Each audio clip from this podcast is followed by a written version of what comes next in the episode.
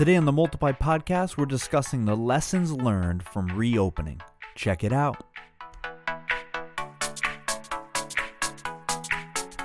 Hey, everybody, welcome back or welcome to the Multiply podcast. My name is Jared. My name is David. We're back. It's summertime and the living is strange. Oh, I was going to say great. Easy, I think, is the song. Oh, Summertime mm, and the There you go. is easy. it is easy because you and I have spent some pool time together. Easy breezy. Yep. Yep. A little Yep. swim time. You more than me, since you have the pool and you invite me over very sporadically. Well, it's whenever you're willing to bring food with you. Yeah, it's summer, man. It's uh, it's been blazing hot actually. Unusually warm, I think, for upstate New York. Upstate New York, we've been hitting 90s on the regular. Yeah, and it's the humidity, right? Because 90 in some parts of the country is very bearable because it's dry, but it's been pretty humid around here. Well, I for one am enjoying it. Well, you have a pool. I love a good I love a good pool session in 90 degree heat. I know. I would too. I wish I was invited less sporadically, more Uh. regularly. Maybe some of our listeners would like to um, just reach out to my co-host and encourage him to be more generous with the pool that God was so generous to bless him with. I'm not sure who you're speaking to, but hey, if you're out there, you guys can send that message. That's a rhema word, That's a rhema word right from the out Lord. of the right out of the ovens of heaven. Well, speaking of ovens of heaven, we've been uh, we've been going what through what feels like an oven of a time with coronavirus. Nice segue. You like that? Really, really stretching it. We've been going through coronavirus, and just when we think things are getting a little bit better, it gets worse. And and um, but we've learned a lot, Yeah, and um, we're learning a lot. we're learning a lot. And you, if if you guys didn't know, David is the lead pastor at Trinity Assembly of God here in Liverpool, New York, Clay, New York, I should say. Mm-hmm. And um and you guys have been open now what five Sundays? Five Sundays. We opened up. Um, May no, what is this? We opened up June twenty eighth, and so we just had our fifth Sunday open. Yes, and my family. Uh, I was back two weeks ago, but this week was the first week my whole family was back. My wife finally built up enough courage to trust your your ability to lead the church well, and come back. And um, she was very impressed, very impressed with what she saw. She's not easy to impress, No, which no. makes your guys' uh, marriage even more shocking. Well, she's definitely concerned with the Corona stuff. So yeah, she was very impressed with as uh, many rightly are. Yeah, she was impressed with the precautions you guys took and all that, all the work that went into it, and um, and it, it, we realized in our conversations that you and your team have learned a lot in um, in these five weeks of reopening, and even some weeks preparing to reopen, and and uh, so we thought today, you know, let's talk about that. What are some of the lessons we've learned reopening? Because people are listening to this who um, either have already reopened, maybe some haven't, and are planning to, and maybe this could benefit them or maybe they've opened but they've only been open a week or two. And so there's some stuff that you've learned and your team has learned that uh, i think would be really beneficial for people. And even if you're not in the church world there's lessons that could be learned in any world because businesses are reopening. Yeah, um, we'll see what happens with schools but there's all different sorts of um, groups and companies that are in um, similar similar boats you know? So Mhm. so we want to talk about that today. We're going to look at some lessons you've learned. I think you've got kind of four buckets four lessons that you've jotted down. Yeah. So um, before we dive into the specific one, what's your overall feeling been being back now five weeks? It's been great to um, gather again in the same physical space. It's if there was any debate about the limitations of technology to be an adequate substitute for um, being together physically, um, I think this time this season has sort of settled that issue. So um, it's gone well. It's it's different. It's not what it was, and I keep reminding our people it's not what it's going to be. You know, we use this language a lot. We start here so we can get there.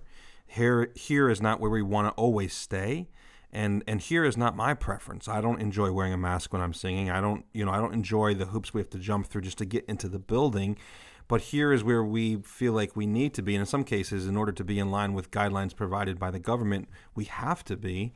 Uh, here is the best, the fastest way we can get there, which is where we all want to get, which is normalcy, so to speak, is to start here and stay here until we're ready to move forward. So uh, I'm encouraged and uh, just glad uh, as a as a communicator, it's so much better preaching, speaking to a room of people, uh, even if some of them are wearing masks and they're all spread out. It's so much better than talking to a camera. Yeah. Yeah, I can definitely testify now being back for two weeks that it's a different vibe being in person than watching on on uh, on the screen. Yeah. Do you think you feel it in the singing more than even the preaching? Like, you know, not to kind of pit those against each other, but when you think of like what the value of being in a room together, like I feel like I feel like at home you're watching a band play a song. It can very easily just feel like another YouTube video you're watching. You may not even sing, or if you sing, it's just you and maybe your wife or a couple kids. You just, as opposed to being in a room and feeling the fullness of the band and and hearing other people's voices lifted around yours. Yeah, it's definitely it's definitely a difference. For me, it's a difference in both though, because the speaking, the speaking too. There, like I think the biggest thing for me is there's so many more distractions at home Mm-hmm. versus when you're there in person with a collective group who's all there for the same reason. It's true. At home, it's like, all right, let me put this on because it's time. I should.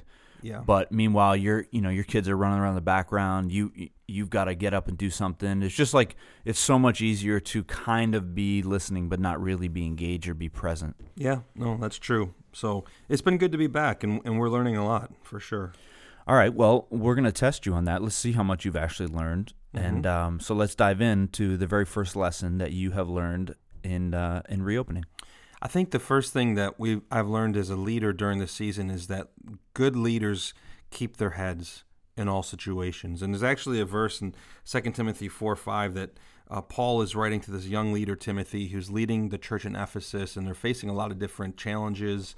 Um, and he says, You should keep a clear mind in every situation. And essentially, what Paul is saying, Timothy, keep your head when, when everyone else is losing their heads over crisis, over disagreement, um, over difficulties, leaders find a way to stay steady and keep their heads. And so um, that's one of the things I've, you know, the reopening time creates a lot of interesting conversations around why we're doing what we're doing and risk versus reward and and there's a it's a political politically charged conversation right now also of course and so as a leader if you don't know how to keep your head manage your emotions lead yourself steady yourself in the midst of all of it and not look for that steadiness from the people you're leading um, if you know to do that it's going to serve you really well Yeah, I I've texted a few of my friends who who are lead pastors, and I'm like, I don't envy you guys right now Hmm. because it's a tough position to be in. Like, you've got you've got chaos kind of on every corner. You've got people who at least feel more divided than ever, um, and uh, and so many of the decisions that you have to make, people feel are politically motivated or politically charged, and so you've got you've got this spectrum of people in your church, or at least hopefully you do. yeah Because if you only have one type of people in your church, That's that- true. That's probably a different problem. Yeah, and sometimes these are spiritually charged decisions for some people, lack of faith or blind faith. You know what I mean? Like, Right. so that's part of that conversation too. Yeah. So you've got all these different all these different feelings and opinions which people are very passionate about that weigh in and you've got to make decisions and then you've got people that are you've got people that are kind of panicking for a variety of reasons, right? One one is panicking cuz they're afraid of getting corona, the other is panicking cuz they're afraid of government takeover and so you got all this panic around you. So for you David, you talked about keeping a he- keeping a calm head Yeah. um, how how do you do that other than it just being your personality? Yeah, I think some of it is um, what was very helpful for me was having meaningful relationships, and then they kind of need to be pre-existing. It's hard to develop these um, in the moment, but pre-existing healthy relationships with other people who are going through a similar journey. So I'm fortunate to have been in this community for many years. So many of the other pastors in this community, both within our our network of churches and outside of our network of churches, we would talk regularly. We would connect. We would share articles. We would ask each other, "What are you hearing? What are you guys going to do?" And it gave me just uh, some some uh, a reference point for where we're all at. Are my emotions in step with how everybody else is feeling about this, and are we at the same spot? So that was big. I, I also made a really concerted effort, and, and you know me, I'm not like a huge um, cable news guy anyway, but I do get a lot of my news through social media and online. And I made a concerted effort um, early in to really uh, kind of manage that intake and make sure that I was starting my day with God's word, with God's truth, and and not overwhelming myself with the information that was so rapidly changing and mm. and and you know obviously there's um, the the danger of biased media sources and questionable uh, information, and so uh, I just couldn't. I needed to know enough to lead through this season, but I needed to protect myself from yeah. from it really controlling my heart and my mind. That's so funny. I was I was just about to ask you about your consumption or connection to social media because I think even more than the news, although the news is a big issue, like when I look through social media, or I scroll Twitter or whatever, and I'm not a big Twitter guy, but every you know I'll go on there once a day. What you see from a pastoral side is like all these famous pastors who all have an opinion on how you should lead yeah. during this time. And so I would imagine as a senior pastor, the pressure to go, oh, this homie's doing that. Maybe I should be doing that. Or, yeah, wow, he's really speaking. And some of them are speaking very strongly in one direction or another. Mm-hmm. And so, depending on where you land, like I would imagine the, if you're not careful, the pressure to make a decision one way or the other based on other people or your perception of what their opinion is could be strong. Yeah. How soon do you open?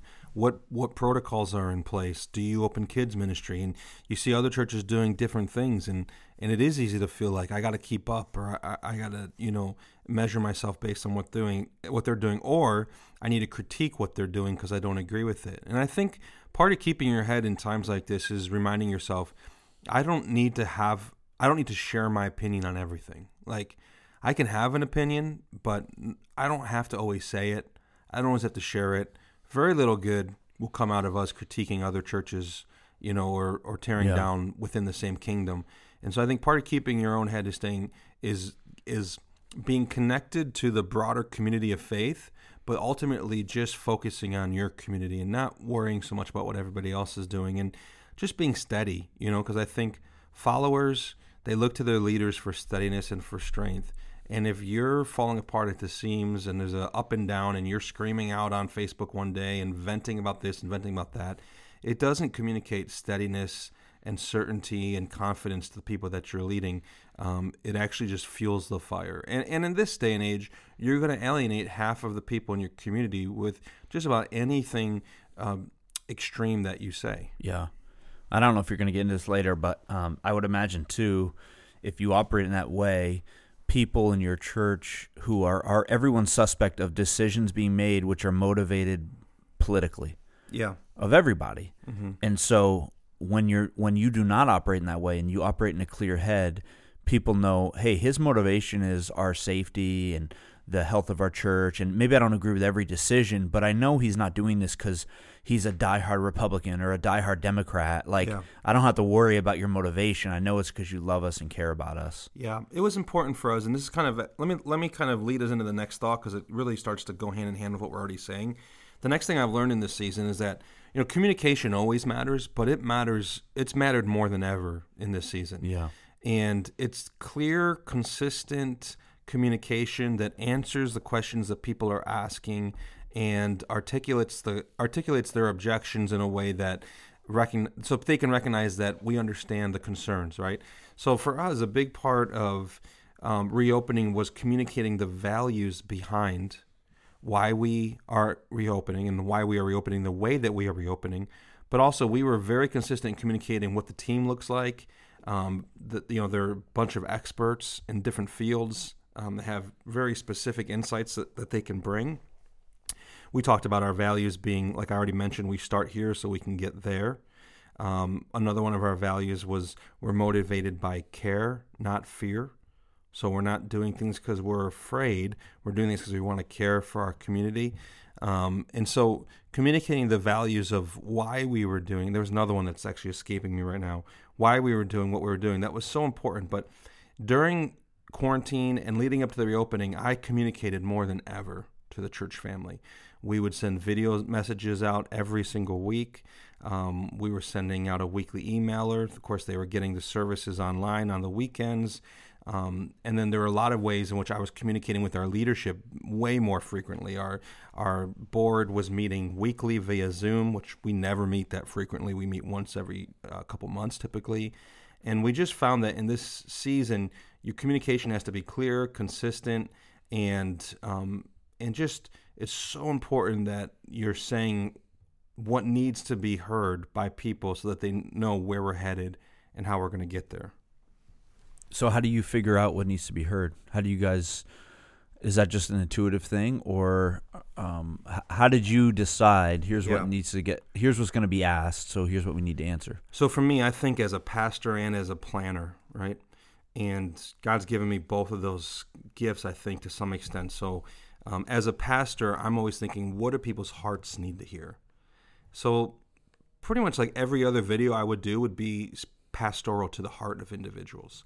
How are you caring for yourself? Uh, how are you um, protecting your heart in this season? How are you not finding your identity in X, Y, and Z? How are you living in a world that's full of fear right now, right? So, really pastoring their hearts. How do you manage the fact that we all won't agree on this plan, right?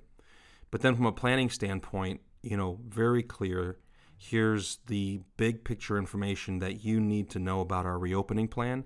And then all the nitty gritty details, we put them in writing and we make it available online.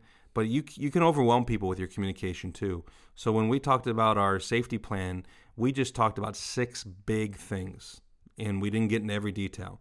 And then in the video, we mentioned if you want to see all the details, there's a PDF online that you can download and, and read through. So you got to think as a pastor, you got to think as a planner. If you're leading a business, you're not a pastor, but you do need to think about the morale of your people. So I think in that case, you do have to think in that almost a pastoral, um, fatherly, motherly sort of way because people are holistic. So their ability to process information is uh, is connected to their emotional state, right? Can they hear what you have to say?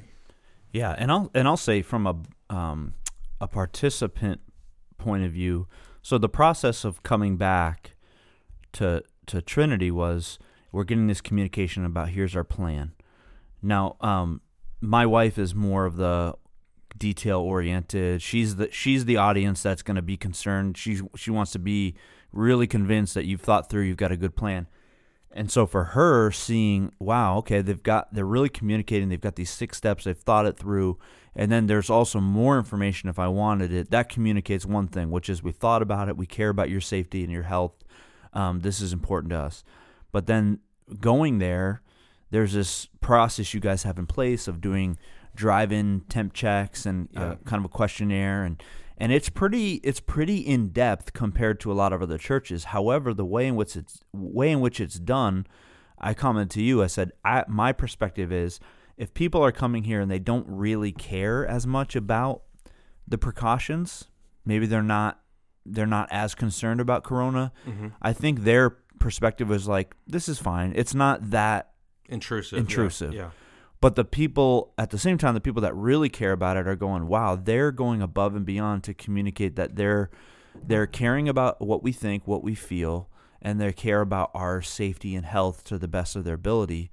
This really speaks volumes. Yeah.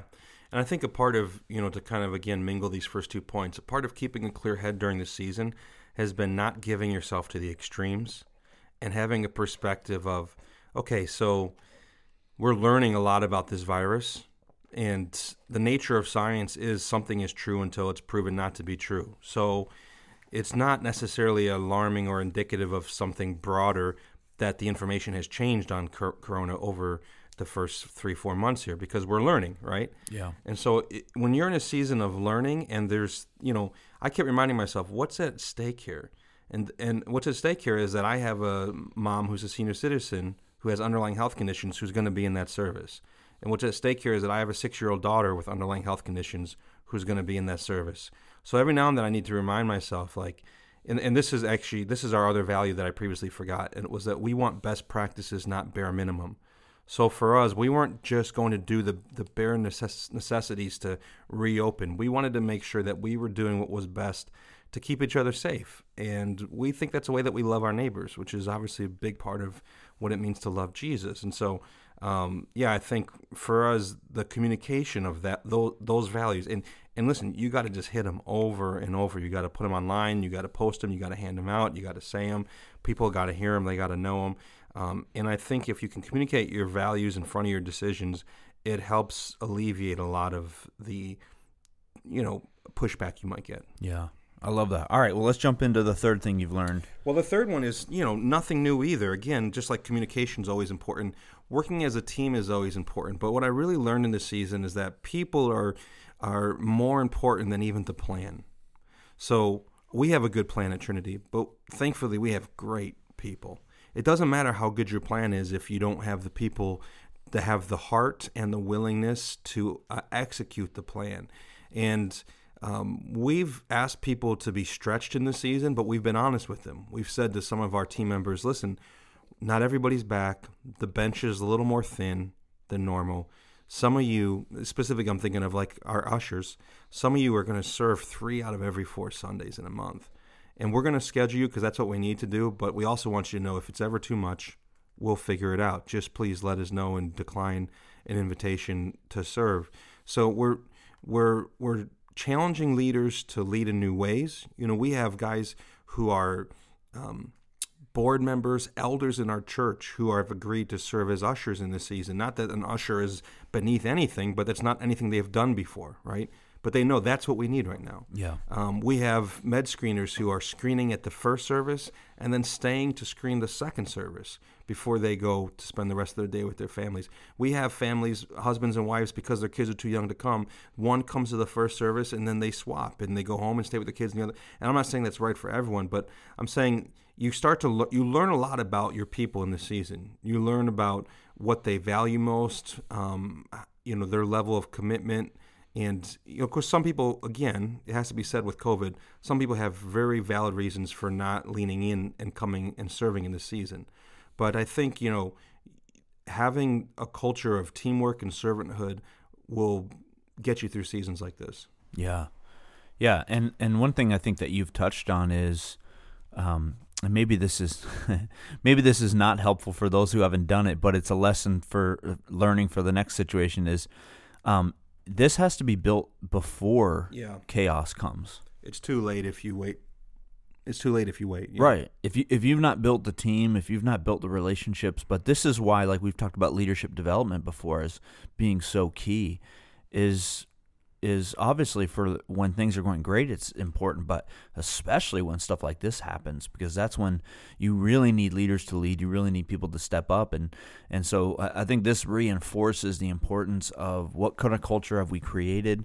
Um, do we celebrate team members? Do we celebrate others being Yeah. uh, doing great things beyond just us, or are we always the person that's got to be in every situation, every moment? Like this is when those principles really shine and, and people really rise to the to the top. Yeah, absolutely. And we we regularly celebrate people who serve in our church on Sunday mornings. That's part of our service. Um, but even as a pastoral team, um, we're going to be stepping up some of what we do to express gratitude. Um, and you know, through uh, just thinking of the people who have come back and are serving, how can we say thank you to them? Uh, we did a thank you dinner recently for our leadership um, at the sort of the elder deacon level and staff Oh, okay. level. I wasn't invited to that, so Well, you know, you wouldn't come anyway. You're, you you guys weren't coming yet. But if you don't, if you came to the dinner and didn't come to the service, then we really would have exposed your heart. um, but we're looking for ways and always talking about, and we've done little things on Sunday mornings, like we did a post. One Sunday recently was National Ice Cream Sun, uh, Sun Sunday. I think that was your first one back, ironically Yeah. enough. yeah, So we did a little. Everybody got an individually wrapped ice cream on the way out. It's just you know ways of showing appreciation to people and encouraging them. And I've been more uh, personally focused on thanking people in the season for what they're doing because I realized like it was great that we had a plan, but the plan means nothing if you don't have the right people. yeah. So true, so true. All right, lesson number four. Lesson number four is you gotta love people where they're at. Mm. Ooh, this sounds like the hardest one. You know, James Bradford said to me once in a cohort, leaders expect to get hurt. And I wouldn't say I've been hurt during this season. We have a great church. I don't feel personally hurt by anything that's been said or done by anybody. But I do know that there are leaders around the country who feel hurt based on maybe the slow rate of return. You can feel like, I mean, you could tell yourself, they don't trust me. Mm. We've worked so hard to put this plan in place and they don't trust me. Or they're not committed, or they don't love God, or they don't agree with X, Y, and Z. And, you know, I think you have to brace yourself that in a season like this, not everybody's going to walk every step with you at the pace you want them to go. And we've seen people start to trickle back. You know, week one, not here, week two. Now that we're even just this past Sunday, week five, we saw people back for the first time. And in some cases, I know why there was a delay. In some cases, I don't know why. But ultimately, when they walk in, there's nothing about that um, delay that causes me to kind of withhold my appreciation and excitement for them. You know, yeah. the, the first Sunday they're back, I want them to know, man, it's so good to see you, and we're so glad that you're here. And so I think loving people where they're at. Some people are really afraid. I mean, and obviously there are legitimate reasons to to have some fear right now about some of the unknown. And so it would be easy to kind of like spiritualize it and say, well, you just need faith. And there can be, of course, some truth to that. But you got to love people where they're at in their fear and then some people just are, um, so some people are afraid of losing their health on one end. And then on the other end, some people are afraid of losing their rights. And so they're not coming because they feel like maybe in some ways their rights are being violated by a specific political agenda. And so no one's going to tell them what to do. They're not willing to lay down their preference. As a pastor, I need to love those people where they're at and understand. Yeah. And also, of course, um, as this time moves forward, there may be the appropriate opportunity for me to push and challenge some of that. But I think it's important that you, uh, in when you're when you're reopening your church and you're figuring things out, realize everybody's in a different place in their journey, different place in their understanding, a different place in their comfort level. Meet them where they're at. And this is yeah, and I love that. And this is where the politics of it have come in because, like you said, you and I, I think week one, we're talking about there are people who would not come back to church on opposite ends of the spectrum. One is the government is not going to tell me what to do. I'm mm-hmm. not going to wear a mask. Therefore, I, I can't come back because that's one of the expectations. The other is church maybe churches shouldn't be even be open we should still be under lockdown right. right. those are kind of the two extremes both different kind of sides of the political aisle and whatever so but the but here's where i'm hopeful is as our country becomes more and more divided politically like everything is political now including coronavirus the church to me is the only hope. It's the only potential remedy to that mm-hmm. issue. And the reason why it's a remedy is because hopefully, when the church is living out and preaching the gospel, in a church, you have both of those groups of people whose love for Jesus and his mission is greater than their political party or their personal opinions. And I have I have my own personal, you know, I I love talking and shouting and debating about my own personal views. But if it gets in the way of what you're talking about, which is loving people where they're at, and and if our churches are not that that group of diverse people, both ethnically but also in opinion and yeah. in in politics and in every area, we're not going to remedy what's happening in our country. I think the church is the hope, but it it demands what you're talking about. Yeah, if you're a pastor and and you're not sensing the need well let me say it this way. If you're a pastor i think you should be sensing the need to challenge some of the heart idolatry associated right now with power control um, that's related to political avenues right? Ways to get it. And i've been looking for opportunities as the text has provided them each week to push in a little bit and yeah. to kind of like just challenge people's lowercase k kingdoms say it's okay to be a part of a political party. Of course, it's okay to have your views, but but when when that actually has more con- when the when the status of that kingdom has more sway over your emotional well-being than the eternal, um, forever kingdom of God, and when you can't see a way that people in other lowercase k kingdoms couldn't be in the kingdom of God alongside of you because of the differences you know, there's a problem, and right. it's idolatry, really.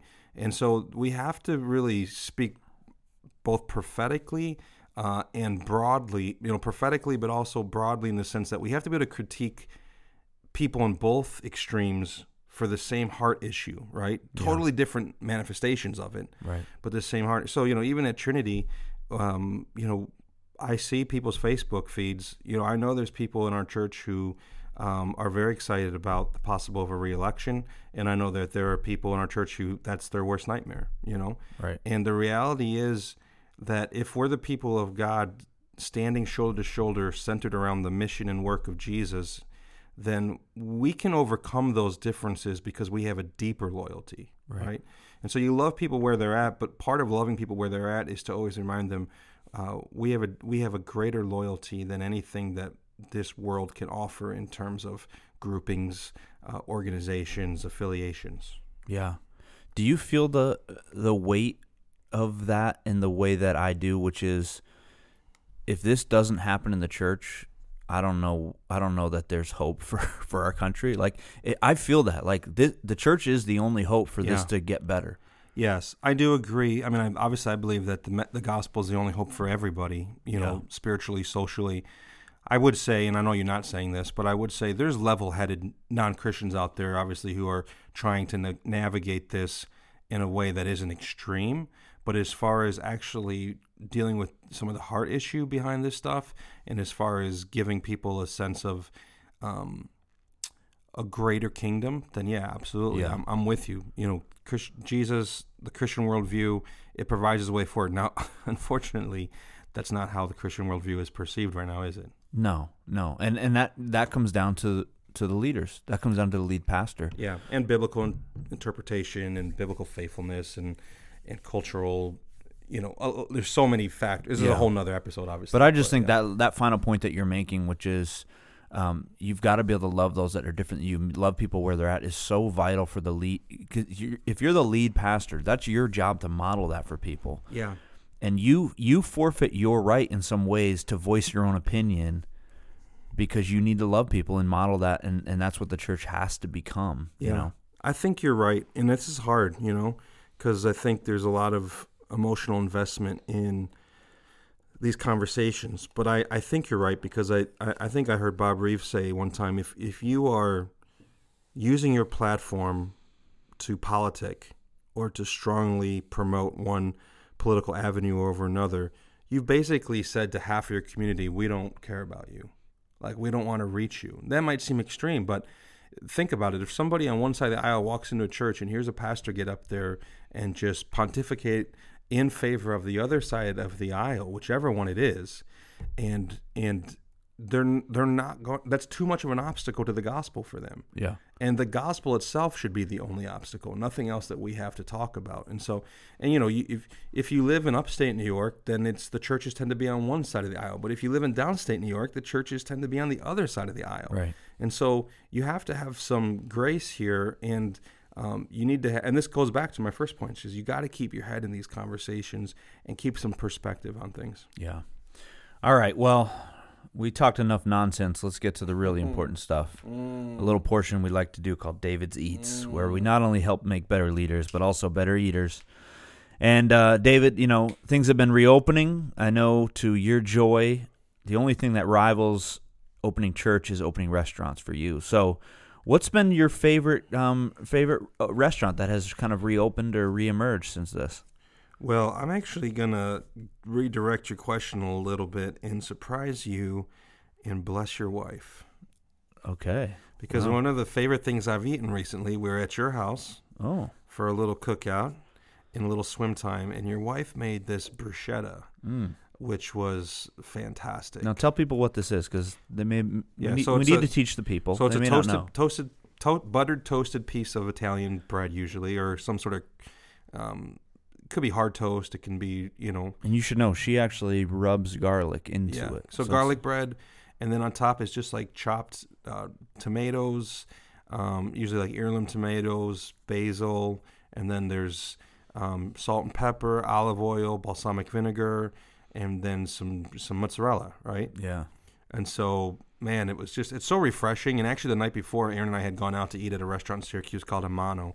And we had got an appetizer that reminded us a lot of it. It was just, it was a caprese salad, and it had tomatoes, olive oil, salt, pepper, vinegar, uh, balsamic vinegar, and then a huge ball of burrata in the middle, which is basically like softer mozzarella. And so, so refreshing. And I'm not doing carbs right now, so I find myself enjoying a lot of um, basil, mozzarella, and tomatoes. And don't comment. I know tomatoes have carbs in them.